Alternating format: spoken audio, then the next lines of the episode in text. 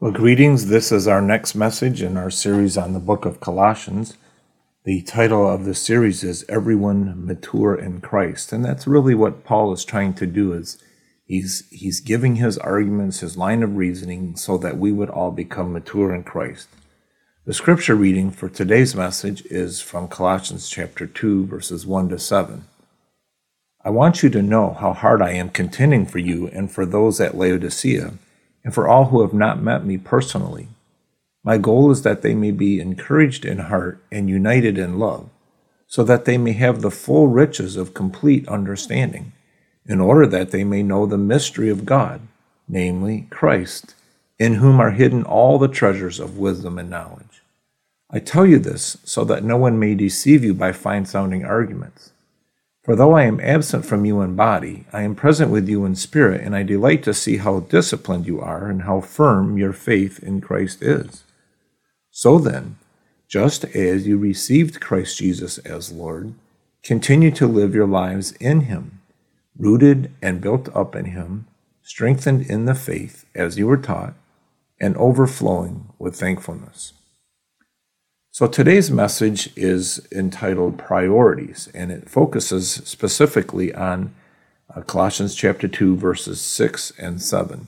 But before I go there, I want to kind of uh, fill us in with the reasoning that Paul has been using, uh, that the Holy Spirit has been using as he's worked through this book. Remember that Paul is writing to a church that he has never met personally yet, and he heard about their faith, and he has a line of reasoning that he is trying to persuade them. And again, I would say that the thesis of his entire book is that is to try to demonstrate that his purpose is that every believer would be mature in Jesus, that we would grow up and really, really understand what it means to be a follower of Jesus. So his reasoning starts out with his observation that he had heard about their um, faith and love, that they had the fruit of the gospel. He says, I've heard of the faith and love you have and all over the world, this gospel is producing fruit and growing, just as it has been doing among you. And he said, I, I see that faith and love, and I see that as evidence of the fact that you have a hope stored up for you in heaven. He said, even that this faith and love spring from the hope that is stored up in heaven. And so Paul, uh, first of all, recognizes that the fruit of the gospel is faith and love, that you trust Jesus and you love other believers. These things are not natural. They're not parts of our normal human experience. They're only supernatural. They come from an understanding of the gospel. And then he says, he prays for them. And he says, I pray that you may live a life worthy of the Lord and please him in every way. And so he prays, he said, ever since I've heard of you, I've been praying for you that you would do this. And there was four specific aspects that would fulfill what it meant to live in a way that was pleasing to the Lord. The gospel would produce. And these four aspects are uh, bearing fruit in every good work, uh, growing in the knowledge of God, being strengthened with all power so that they have great endurance and patience even in the face of suffering. And then fourthly, to um, to overflow with thanksgiving, to, to joyfully give thanks to the Father who has rescued us from the dominion of darkness. And so, what Paul does right away then in this prayer is he goes back and he explains the gospel as a rescue from darkness. He says um, that you overflow with thankfulness for God who has rescued us from the dominion of darkness and brought us into the kingdom of the Son he loves. So, we've been rescued from darkness. We used to be dark, now we're in the light. And he's rescued us from the kingdom of darkness and brought us into the kingdom of the Son he loves, in whom we have redemption. We've been bought back and Paul explains again the forgiveness of sins. So, the most significant part of this whole uh, movement so far is that this gospel produces fruit. It, it's uh, it's going to have aspects of life. It's going to lead to a joyful thanksgiving, and that thanksgiving is coming from the realization that we've been rescued from darkness and brought into the kingdom of the Son of he, that He loves, the kingdom of light, where there is forgiveness of sin, there is no more darkness, there's no more guilt for sin. Then the next thing he does, and this is an extraordinary thing to do when you consider that his purpose is, in this book, is to give weight and reasons why we would be complete in Christ. And so he says that Jesus is the author and finisher of our faith. He's the source of our faith. So, right in the middle of this uh, introductory section, He says, He is the image of the invisible God, the firstborn over all creation. For by him all things were created, things in heaven and earth and under the earth. And for him all things, and he is before all things, and in him all things hold together. He's the firstborn from among the dead, and he's the first, in the, he's the head of the church, the body. And so the preeminence of Jesus, this person that has saved us, is so amazing. It's really important for us to understand how great Jesus is if we're going to really understand how rescued we have been if we're really going to get this idea that living for the gospel gives us these fruits. And so he, he points out Jesus as the great, great source of all things, the creator and redeemer, and the one who in the end makes peace through his blood shed on the cross. And so then he explains the gospel again. At the end of this um, uh, wonderful presentation of who Jesus is as the invisible God, and and the image of the invisible God, all this wonderful words about Jesus and high and exalted Christology. Then he says, once you were alienated from God and enemies in your hearts because of your evil deeds. But now he has reconciled you to himself through Christ's physical death on the cross and to present you holy in his sight without fault and free from accusation. So the gospel is a reversal. Once we were an enemy of God, and now we are holy. Once we were alienated and outside, but Jesus reconciled through his body on the cross. The once we were is now changed into now we are holy in his sight, without fault and free from accusation.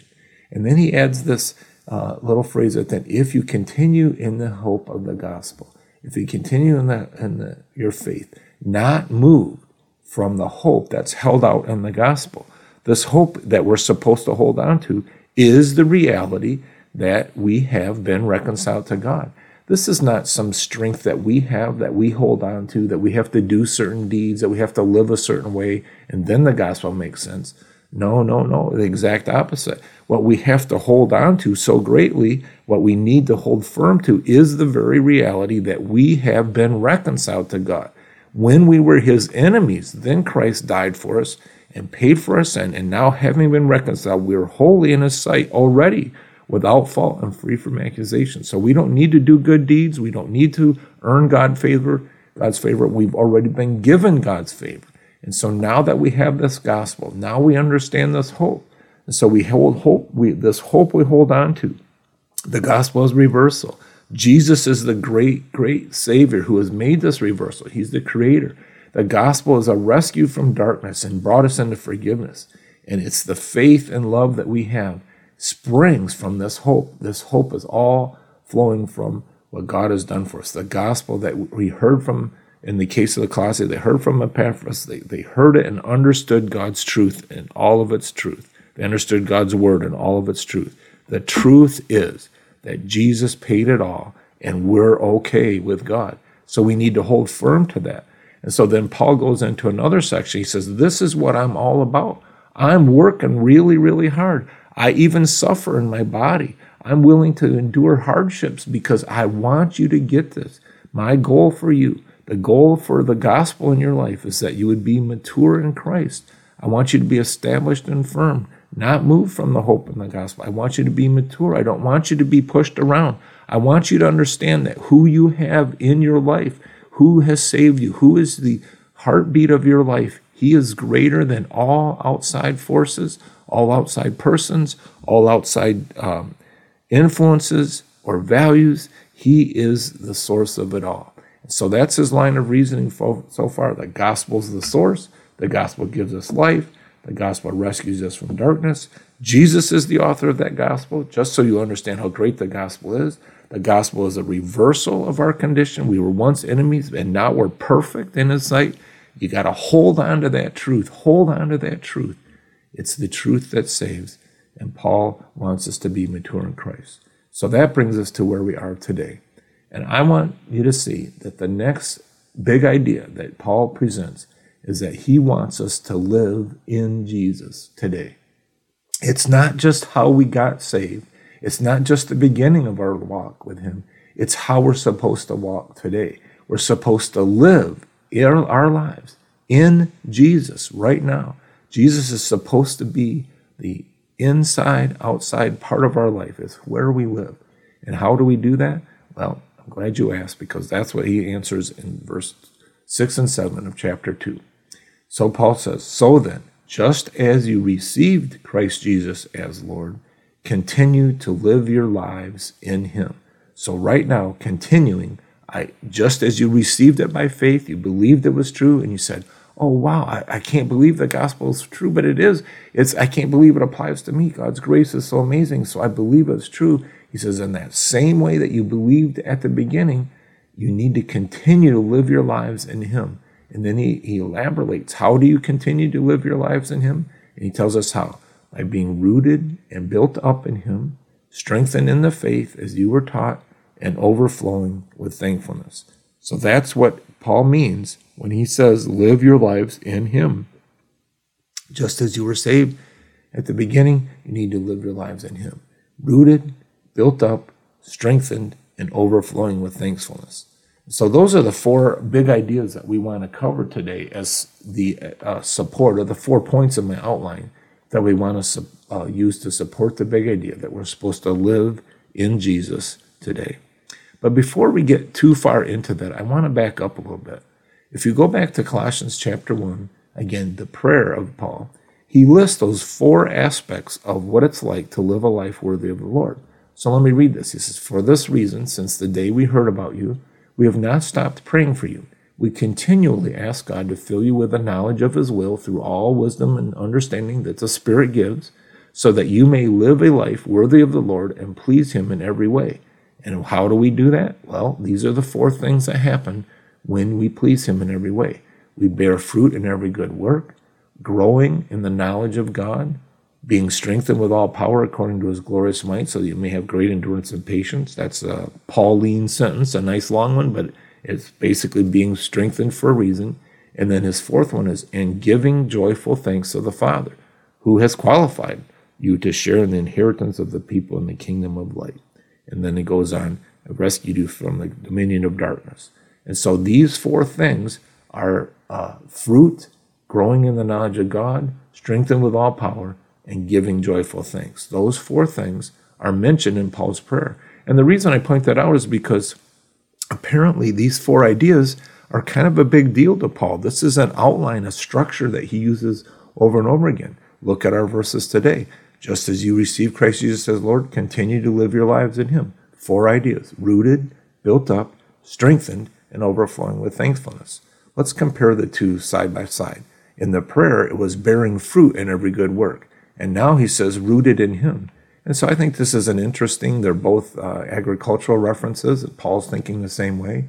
And certainly this reminds us of the teaching of Jesus in John chapter 15 and 16 that he's the vine, we are the branches, we must abide in him, and then we'll bear much fruit. And so, um, but Paul is telling us to be rooted in him, to bear fruit in every good work as, as synonymous kinds of uh, parallel ideas. Then his second prayer request, there's and the second part of his prayer, and the second part of his argument in verse 7 here is growing in the knowledge of God is from the prayer and being built up in him. So, being built up is another way of describing growing in the knowledge of God. And we're going to spend more time meditating on that specific idea, but building up is, is adding to, it's bulking up, it's, it's causing something to grow, it's adding additions on, it's putting support structures in, it's growing in the knowledge of God. And look at the third aspect of the prayer of a life that a person lives, lives who pleases the Lord. They're strengthened with all power. And look what Paul says here is the third thing we need to do if we're going to live in Christ today be strengthened in the faith. And so again, he's appealing to the idea of being strengthened. And then both the prayer and the verse, uh, chapter 2, verse 7, end with the fourth one being joyful thanks or overflowing with thankfulness. So it's the sequence to Paul is not an accident. He's thinking he's not just randomly saying these. There's a progression and a flow of thought. There's a completeness that's in them rooted in Him, built up in Him, strengthened in the faith, and overflowing with thankfulness. And um, there's a lot of parallelisms, a lot of uh, similarities, and that there's new, and yet there are nuances in the different meanings of the words. And so, uh, again, today I want to spend the time looking at these verses, rooted and built up, strengthened and overflowing with thankfulness. Let's get a good handle on what those four uh, phrases mean. So, first of all, let's talk about rooted. And uh, let me just say before we do that, I want to ask the Lord for help uh, through prayer. Father, I do thank you for your goodness to me and your kindness and the way that you've um, given me the gospel. You've rescued me from darkness. You've forgiven my sins. You've you reversed my position of being alienated. You've made me okay. I'm more than okay. I'm perfect in your sight without fault, free from accusation. And help me to hold on to that faith. Help me to hold on to that truth and, and to just that hope. It's not a work that I need to do, it's a reality, a truth that I need to believe and let it flow into my whole life. Father, help all of us as we understand and study your word that we would live in Jesus. Just as we came to him, help us to live in him. Jesus, we do want to live in you. And we thank you for your help. In your name, amen. Okay, so rooted. What about this idea of rooted? What does that kind of mean? Just as you were received Christ Jesus as Lord, continue to live your lives in him, rooted in him. Well, rooted uh, as i meditate on this the, the word it has to do with being strengthened but it, it's also got that agrarian concept of a root. And a root is the unseen parts of a plant that are under the ground that dig deeper and deeper for nutrition for uh, the soils the fertilizers the decay the the products that are in the soil and even water actually comes through the root system and so the sustenance of life, the, the sustaining uh, energies of life, the source of life, the source of meaning, the deep, but it also has a connotation. The roots are, are deep in the sense that they provide strength. The, the wind can blow or the waters can rush, but the roots are dug deep enough that they have a grip, and the external experiences of life are um, inconsequential by comparison. The roots are strong, the roots are deep and, and gnarly and, and growing and, and twisted and overlapping. Roots are the seam, the system by which we grip on to Jesus. And so when we're going to put our root in Him, what I, one of the aspects I would for sure want to think about is that Jesus, we need to meditate and think about Him and pray to Him and speak to Him in terms that are are identifying and realizing that he is the source of everything we really want in life. When my life is rooted in Jesus, I don't need the approval of other people. I don't need the pleasures of this earth. I don't need a, uh, a large bank account or security. I don't need answers to all of my questions, even. I don't need uh, to win every argument. Jesus becomes my ultimate source of life, my ultimate value. In other parts of the Bible, we've called this the treasure, right? Jesus becomes my greatest treasure. He's the reason that I um, seek life. He's the he's the bottom line. It's the when everything else is taken away, that's the thing that's not taken away. When the wind blows, I, I, I have a, a, foundation down deep in the rock. I have roots. I'm, I'm, I'm, I'm intertwining my value system around and my values into the person of Jesus. He is the solution to all of my problems. And, and what a, what a wonderful foundation he is. We just got done hearing from Paul that he's the image of God. He's the creator. He's got the ability to be the source, and He's the one who holds all things together. And He's the firstborn from among the dead. He knows what it's like to die and to rise again from the death, uh, from the dead. So no matter how deep my suffering might be, I can go to Him, and He is the source of comfort and encouragement because there's a sure promise of that I will be resurrected in Him. I've already got His resurrected life functioning in my life because I am already born again in Him by His grace. And so He's the source of my meaning, He's the source of my pleasure, He's the glory of my life. In other words, the one upon whom all of the weight rests.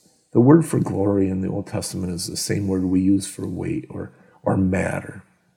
And so, what matters about Jesus is that he matters. He's the heavy, heavy parts of life, and he matters to me, and he's the weight of my life. And so, when I am rooted in him, I am living my life in him. And when I'm afraid, I go to him. When I'm uh, uh, worried, I go to Him. When I'm joyful, I go to Him. And so I'm rooted in in Him. I He it's it's I'm not rooted in um, Christianity. I'm not rooted in the um, the system of religion. I'm not rooted really in our church. I'm not rooted. I need to be careful here because Jesus and the Word of God are so intertwined and so hard. But I, I want you to understand I'm not really rooted even in my knowledge of Scripture. I'm rooted in Him, the person. I speak to Him in prayer as a person, not as a force, not as an abstract concept, not as a, a vendor that I purchase uh, services from not as a contractor that if I do this, he has to do his part. No, I'm rooted in a person. He's an airtight person. God doesn't give me an airtight argument, He gives me an airtight person. So we are rooted in Him. So the first word that Paul uses to describe what it's like is to live this life is to be rooted. The next word is built up. So then, just as you receive Christ Jesus as Lord, continue to live your lives in Him, rooted and built up in Him, strengthened in the faith as you are taught, and flow, overflowing with thankfulness.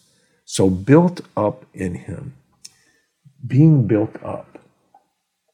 We know what it's the opposite of being built up would be something like being torn down, right? To be destroyed, to be wrecked. And you watch a, an excavation crew come and tear down a building and they these big machines can grab the walls and just push it over and pull the parts apart and and it's really amazing to see how quickly what was once orderly can turn into chaos again so the opposite of being torn down is to be built up to be reinforced to be structured i we always kind of as a family have liked to watch the uh, old disney movie um, Search for the Castle. No, not that one. Um, Swiss Family Robinson, and uh, they land on this island, and you know they're just on the beach. They're shipwrecked, and they don't have anything except some tents and some stuff off of the ship that they, they gather.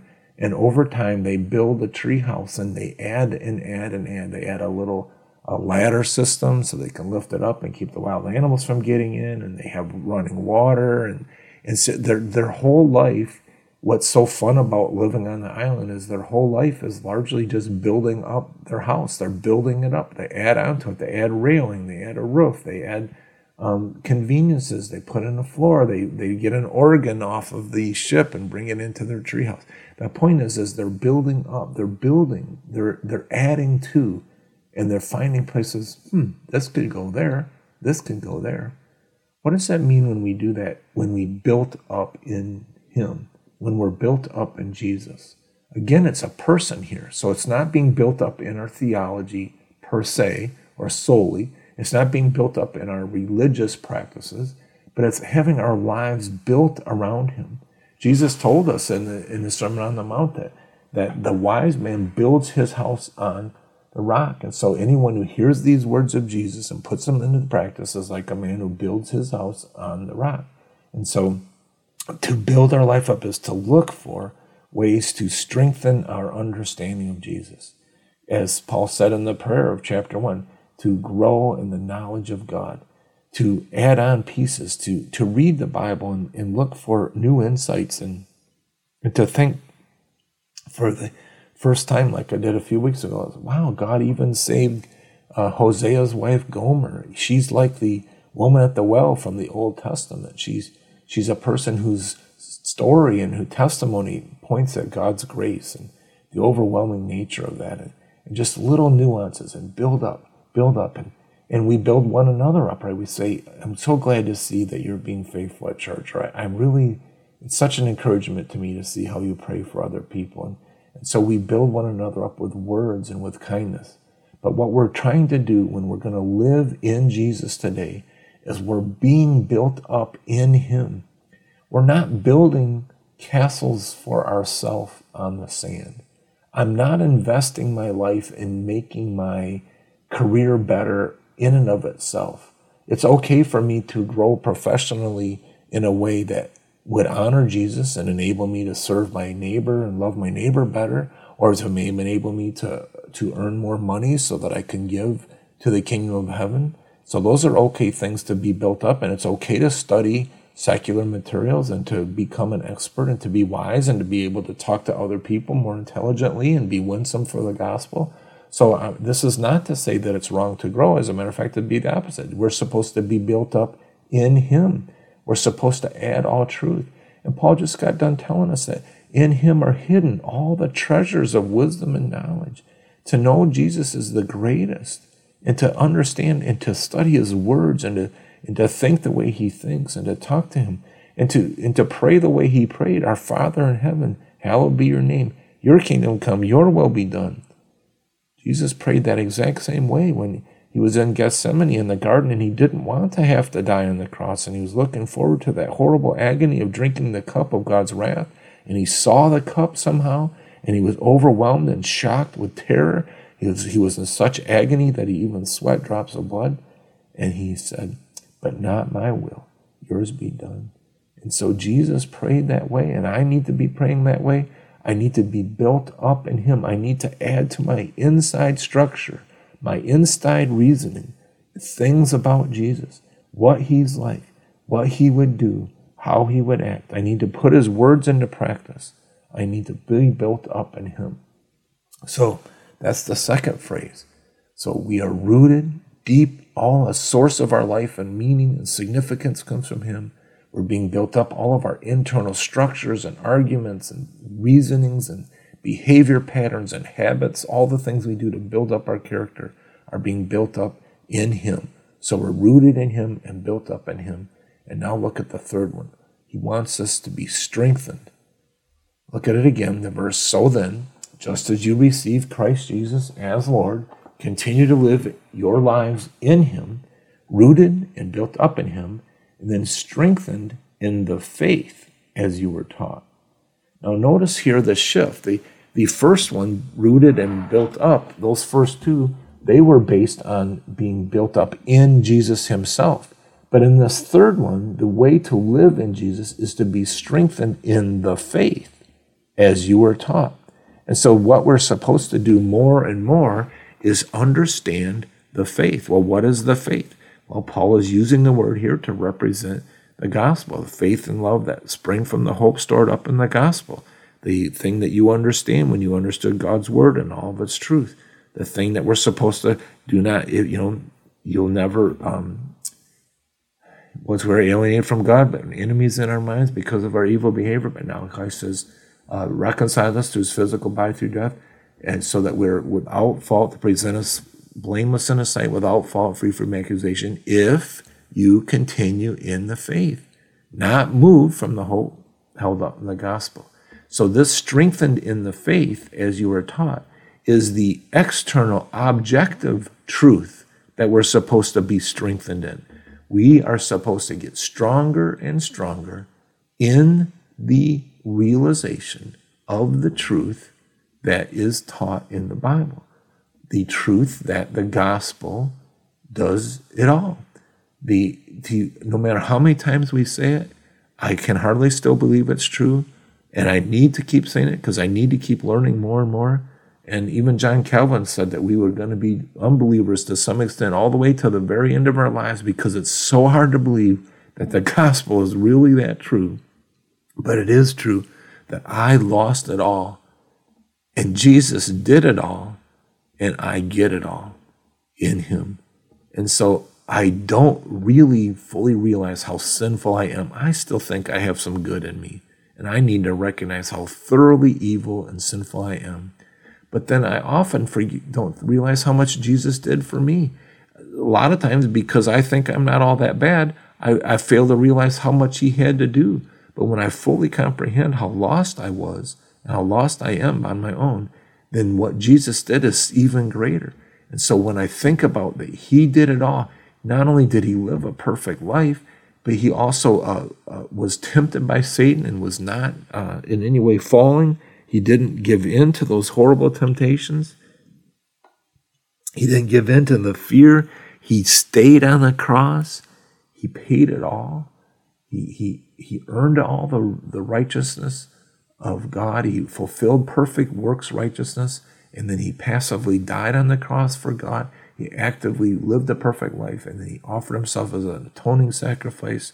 And so when I think about those things, and then I need to remember if that's really true, if God did that for me while I was a sinner, if he did that while I was still his enemy, if he did that while I was alienated from him, he loves me that much. How much more, having been reconciled, having been made God's friend, how much more will I gain all things in him? If he did not hold back his son when he's when he I was a sinner and he died for me, if Jesus did that because of his love for me, will he not much more give me all things? And so it really is true that I can have victory over sin, that I can have joy in this life. I can walk in a way that pleases God. I can live my life in Jesus today. And so when it's struggling, when it's hard to be rooted, when it's hard to be built up, we're supposed to be strengthened, remind ourselves, rehearse, study, enforce the faith, the trust that we have, that where we're taught, the things we were taught from the Bible. It's objectively true. It's out there and it's discernible in God's word. It's not just a feeling. It's not just a passing whim. It's a truth that stands. It's the truth of God. It's the Lord Jesus Himself who said, I am the way, the life, and the truth. I am the truth. You can be strengthened in me, the truth. You can trust me. I am a person you can trust, and I've demonstrated. I showed you how much I loved you. I spread out my arms and died on the cross. And I showed you how powerful I am and that I'm really God because I rose again the third day. And every other question you might ever have is nothing compared to what I've demonstrated to you. You can be strengthened in that faith. You just keep on, keep on staying where you was taught. You stay in the Bible's view of the gospel. Don't move. Don't, don't wander away from the hope held out in the gospel. So that's what it means to be strengthened. That's how I live in Jesus today. And then fourthly, overflowing with thankfulness. Again, in the first uh, chapter, he said, you know, joyfully giving thanks to the Father who has rescued us from the dominion of darkness. And, and this other characteristic is overflowing with thankfulness. So then, just as you receive Christ Jesus as Lord, continue to live your lives in Him, rooted and built up in Him, strengthened in the faith as you were taught, and overflowing with thankfulness. The thankfulness, and it's if the first three parts are functioning at all, if we're living in Christ that way, the gratitude that wells up in our heart is amazing. But the uh, this instruction here is not just only a result of it; it's also an instruction to to let it happen, to think about, oh, how blessed I am. You realize that they, it's very possible that the main and biggest purpose of all of God's history and plan and creating the whole world and everything He did was to show to us the depths of His grace and the amazing depth of his love and the breadth of his love so that we could be grateful to him forever and ever. Have you ever thought about that? In some ways, the ultimate manifestation of God's will is the thankfulness of his people. You see, we would all say the purpose of man is to glorify God. And how do we most glorify God? Well, we can do things that glorify Him, even if we're not so much part of it. I mean, even the wicked glorify God by their behaviors if God's in control. God gains glory out of what Pharaoh does, and it shows the God's mighty hand. But God gets glory when His people have an understanding of what He's done and give Him thanks. We give Him verbal and heartfelt glory we thank Him for what He's doing. We actually actively participate in glorifying God by thanking Him. The opposite of gratitude is all of the sins that curse our lives. We're selfish and proud or unable to ever uh, consider that anybody else did anything for us. We think we did it. But gratitude is the ultimate manifestation of what it means to understand living our life in Jesus. We're so grateful. I didn't deserve to be saved, and I don't deserve to be changed, and I don't deserve to even be heard. But I have the privilege of, in all those things, saying thank you to Him. And so we do. So, okay. Um, so those four things that we have to um, to look at here, if we're going to live in Jesus today, is we're going to be rooted in Him. He's our source of our meaning and significance. We're going to be built up in Him. We're adding to our structures on the inside. We're building our lives around Him, our goals, our ambitions, our, our desires. We're being strengthened in the faith. We're studying the objective truth of the gospel and its impact and we're overflowing with thankfulness. That's what it's like to live in Jesus, to be overflowing with thankfulness. Uh, how often we are discouraged, and yet when we think about the gospel, we are encouraged to be thankful again. Well, let me just point out here that this verse is right between two other things. And again, Paul says before this section, he says, My goal is that they may encourage in the heart and united in love, so that they may have the full riches of complete understanding, in order that they may know the mystery of God namely Christ, in whom are hidden all the treasures of wisdom and knowledge. He says, I tell you this so that no one may deceive you by fine sounding arguments. So if we have this growing thing in our hearts, if we are we are living our lives in Jesus, they will keep us from being deceived by fine sounding arguments. So that's why Paul puts this verse. So then, just as you receive Christ Jesus as Lord, continue to live your lives in Him, rooted and built up in Him, strengthened in the faith as you were taught, and overflowing with thankfulness. That's what we've been studying. And then look at the next verse. Then see to it that no one takes you captive through hollow and deceptive philosophy, which depends on human tradition and the elemental spiritual forces of this world, rather than on Christ. You see, when we are living our lives in Jesus, they keep us from being deceived by fine sounding arguments. They keep us from being taken captive by deceptive philosophies. You see, when we are mature in Christ, when we, we are rooted and built up in Him, when we are growing in the knowledge of the gospel and growing in, our, in the faith, and we are overflowing with thankfulness, they keep us from getting deceived.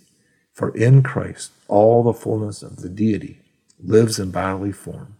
And in Christ, you have been brought to fullness. He is the head over every power and authority. The reason Jesus can be my roots, the reason I can build my life around him without wasting my life, the reason I need to and I can grow in him, the reason I can be thankful is he's the top one. He's the fullness of God, and he's the one who can give me fullness of life, and he's over every other power and authority. There's nothing I need to fear because Jesus takes care of it all. That's why I want to live in Jesus today. Father in heaven, help us to do that. Help us each one to follow Jesus with the way he deserves to be followed. Help us to, to dig deep and make him the source of our meaning and significance. Help us to build our lives around Jesus, our goals, ambitions, and desires and habits. Help us to study the gospel and, and grow in our understanding of it, to be strengthened in the gospel as we were taught, the objective truth. And Father, help us to be grateful. When we're not grateful, we're forgetting that we've been forgiven of our sins. And we'll thank you in Jesus' name. Amen.